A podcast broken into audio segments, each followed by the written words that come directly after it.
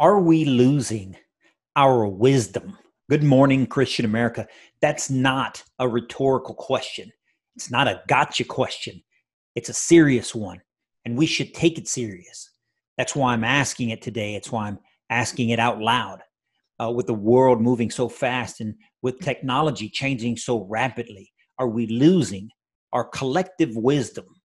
Spend a few moments with us today as we talk through, as we think through uh, where we are and where we're where we're going as a nation and and as a people. Good morning, Christian America.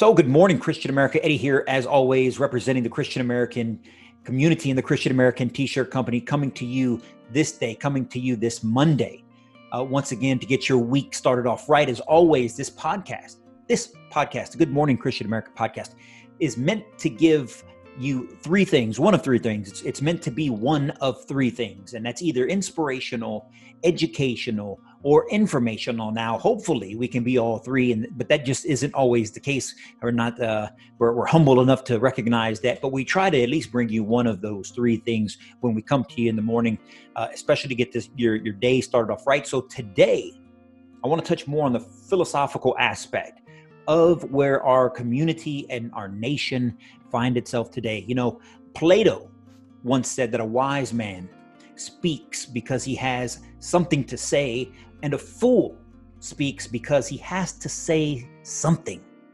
Now, think about that for a minute. It's true.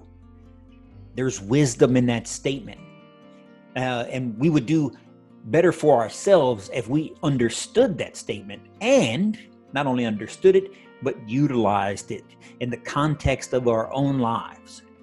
Speak when you have something to say, not just because you have to say something. Um, and we should utilize it in our lives. Whose lives? Our own lives. Now, why do I say it like that? It's because uh, it's easy to say that other people should follow a piece of wisdom, but it can be extremely difficult for us to do it ourselves. And that's something that we should seek to change.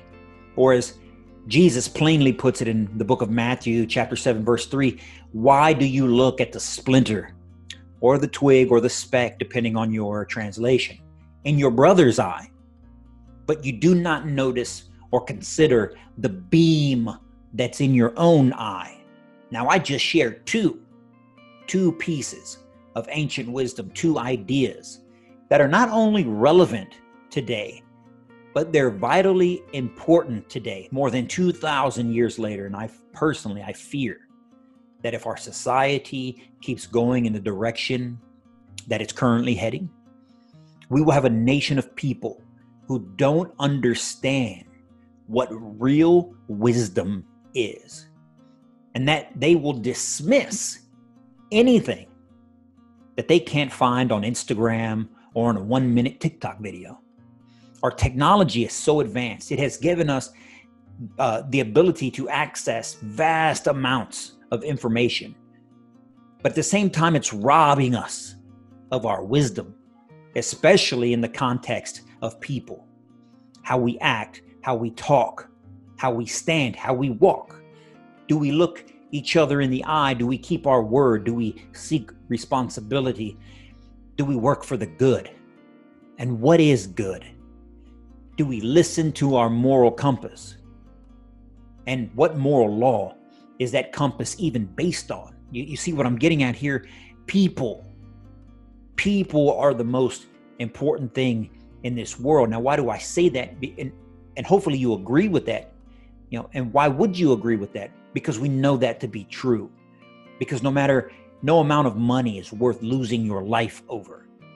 Because the pain the sorrow, the grief that you feel when a loved one passes away, the emptiness that we feel in the pit of our stomach when someone we love walks out of our life. We know it inherently. That means we know it fundamentally. It's a part of us without thinking.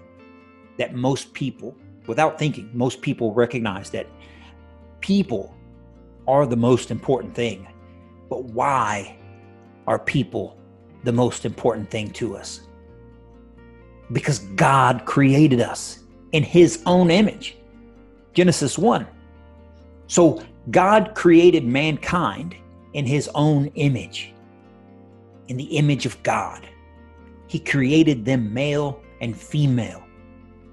That's wisdom. Scripture in Genesis 1 is giving the insights to us. Why are all men created equal? Why are people the most important thing? Because God created us in his own image. That's wisdom. Timeless, true wisdom. Greater than simply having knowledge. Knowledge is great, but wisdom is greater. And if you don't know what I just read in Genesis 1, that God created male and female, and upon marriage, brought together by God, that the two become one flesh. If you don't know these things, then you start to think that you can just make them up on your own.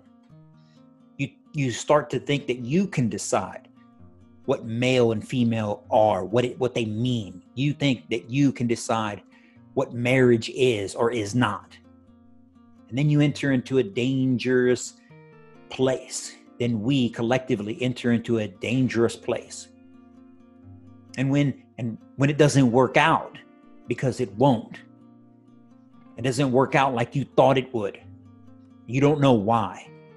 And rather than look for wisdom, rather than look for the truth, you look to the world. And the world continues to lie. The world continues to spread falsehoods. The world rejects wisdom. I'll say that again. It's because the world rejects wisdom. And people who reject God, when people who reject scripture, those same people reject wisdom. When your school rejects scripture, they're rejecting wisdom. When your job rejects scripture, they're rejecting God's wisdom. When your friends and your family reject scripture, they're rejecting God's wisdom.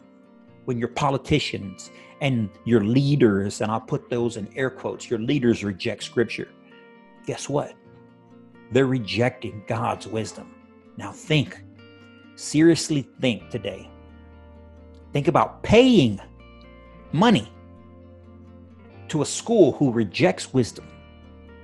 And that same school then teaches your children. What are they teaching? If they reject wisdom, whatever the opposite of that would be ignorance, falsehoods. Think about that. Imagine and maybe some of you don't have to imagine this, but having friends and family who reject God, who rejects God's wisdom. What type of benefit comes from from a friendship like that? What type of friendship is that? What type of love? What type of community is that? And I use the air quotes because in order to get eh, because I don't know what kind of friendship, love or community can come without God being involved or comes from those relationships built on the world rather than the word.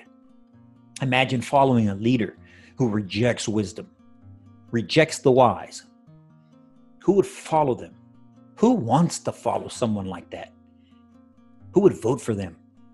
Not me, that's for sure. Proverbs 1 says, But fools despise wisdom and instruction. Who? Fools Meanwhile, Proverbs 3 says that my son, do not forget my teaching, but keep my commands in your heart, for they will prolong your life many years and bring you peace and prosperity. And that's what I'm getting at.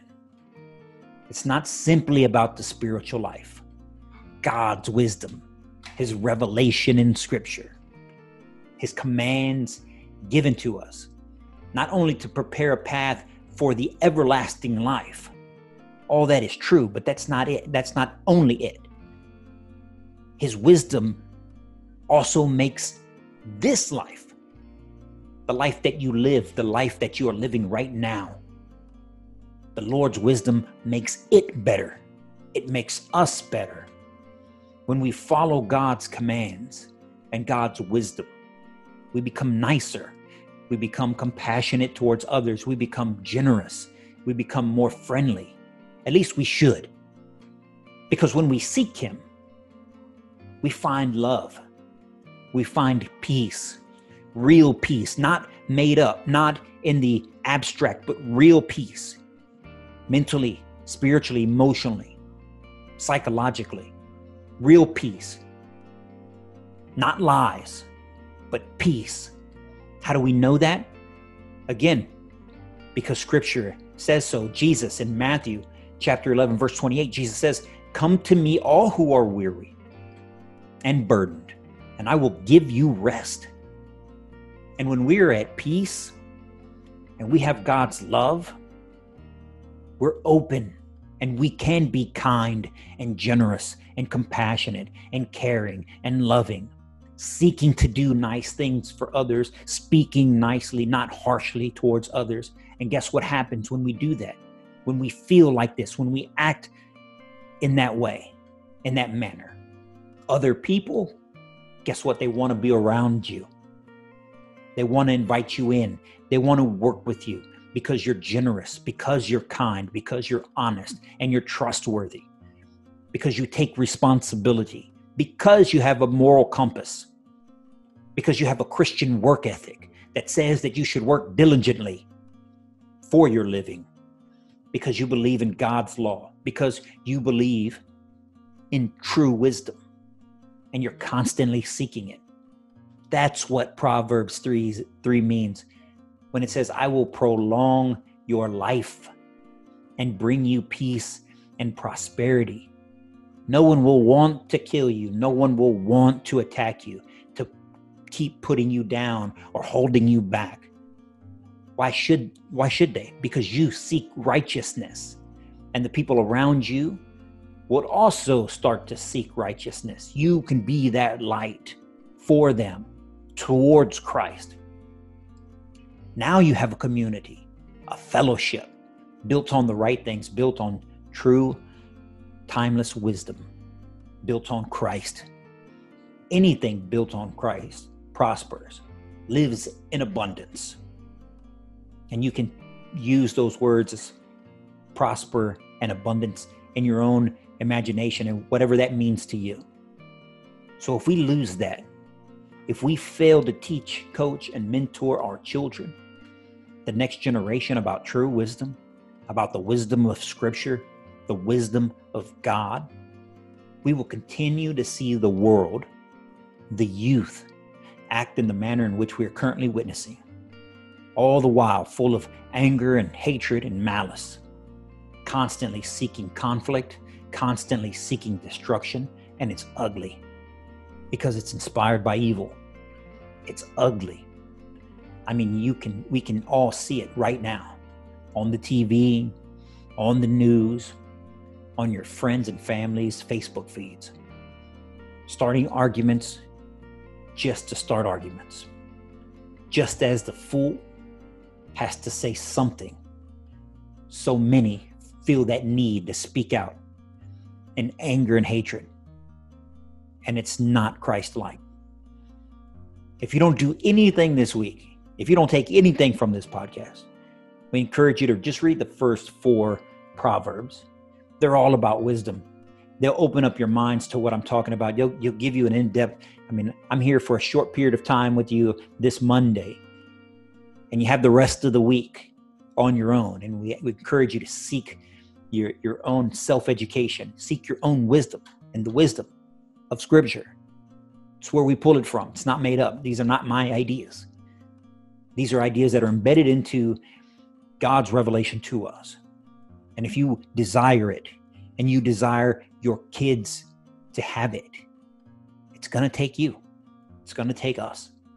We have to be the adults. We have to be the leaders. We have to seek real wisdom in God. Because without it, these problems, these problems that we see, this anger and this vitriol, this hatred, this malevolence, it's going to be bad. It's going to continue to be bad. But it doesn't have to be because God is the way. Jesus literally says, I am the way. So let's follow his way. Let's follow his truth. Let's follow his life. And it's documented right here in scripture. So, with that, ladies and gentlemen, thank you guys for listening in.